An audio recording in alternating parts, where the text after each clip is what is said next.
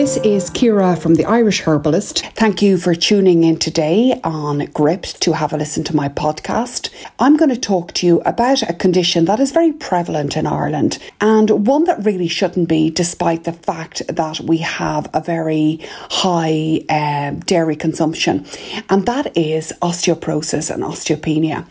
So, I'm going to talk to you really about calcium and protein and about their uptake in the body and what is the best way that you can uh, get more calcium in your diet. So uh, it's important, first of all, to say why we need calcium. And as we all know, it's needed to build strong bones and teeth, but also to assist in other metabolic functions.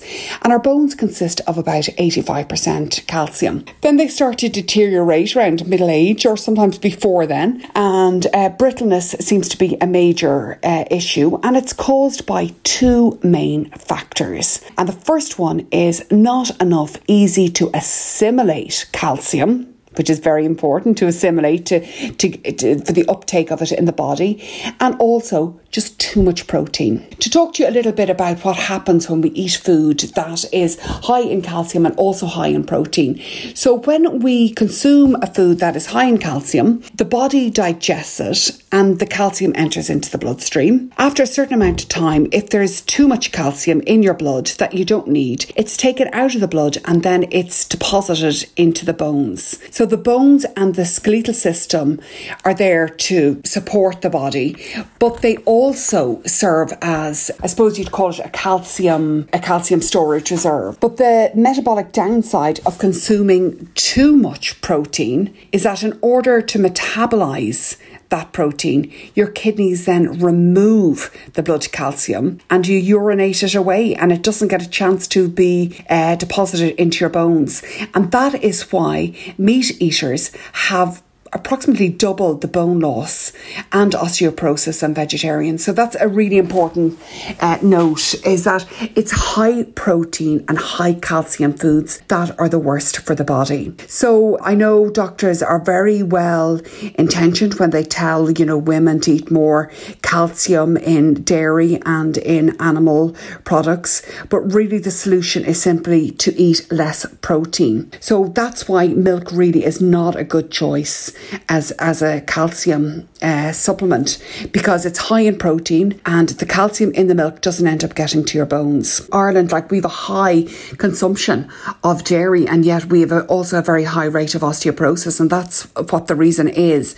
So I'm going to talk to you a little bit more about uh, what foods are good in, in and high in calcium and that are assimilated into the body. And for me, I always say the best one is carrot juice. So it's almost identical to the calcium content as milk, ounce or ounce, but it has much, much lower protein content. So it makes a great food. So, uh, you know, a small glass of carrot juice every day is fantastic to take. It's assimilated better because it's low in protein and it has none of the other negative side effects dairy has, which is mucus formation and lactose intolerance.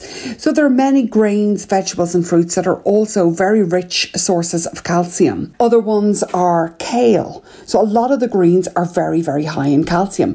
Kale, broccoli, spinach, Sesame seeds are particularly high in calcium, and a lovely way to take them is um, as tahini, which is very popular nowadays. I mean, I could sit down and eat an entire jar of tahini, but it's lovely spread on, you know, toast or make dressings out of it and, you know, pour it over your salads. Also, kelp is very high in calcium and other, you know, seaweeds. The collard greens, turnip greens, and mustard greens and white beans. So these are all very, very high uh, calcium rich foods. And then an important thing to say is a lot of people who are diagnosed with osteoporosis are often put on calcium supplements, but these are like chalk. These are really hard and difficult for the body to assimilate, and many of them just settle around the joints. So I'm, I'm not a lover of supplements at all. I'm all into, you know, plant based um, plant based sources of minerals and vitamins, not taking taking the synthetically formed ones like calcium uh, tablets, which are just like big chunks of chalk. So, other dietary advice really for replacing calcium, enriching the body with calcium, is cutting out tea and coffee because they just deplete uh, the calcium stores. Superfoods are really good to take, so that's all those green foods like alfalfa, nettles, spirulina, chlorella. You can get them in your health food shop, so just pop in and ask them. I find it much easier to take them in capsule form than in powder form. And also, nettle tea is really, really good. And it's good to drink it at night time because bone mass is often decreased the most while one sleeps. So, uh, a cup of nettle tea, nettle leaf tea at night is very good. And Pau d'Arco, which is a fantastic herb, uh, the inner bark of it also contains very high levels of calcium and helps release relieve any inflammation in the body. So that's just a few ideas for you, uh, and just something to worth worth noting really is that we have a very high dairy intake um, in Ireland, and yet we also have a very high osteoporosis rate. So the link really is that high protein foods and high calcium foods are not good for you. So you need to go for a high calcium food, which is also low in protein. That is always best by going for your plant based options. So hopefully you've learned a little bit today. Tune back in next week where I'll talk to you more about natural healing and herbal medicine. Thank you very much for listening, and don't forget to subscribe to Gript if you haven't already done so. Until then, thank you very much for listening. Bye bye.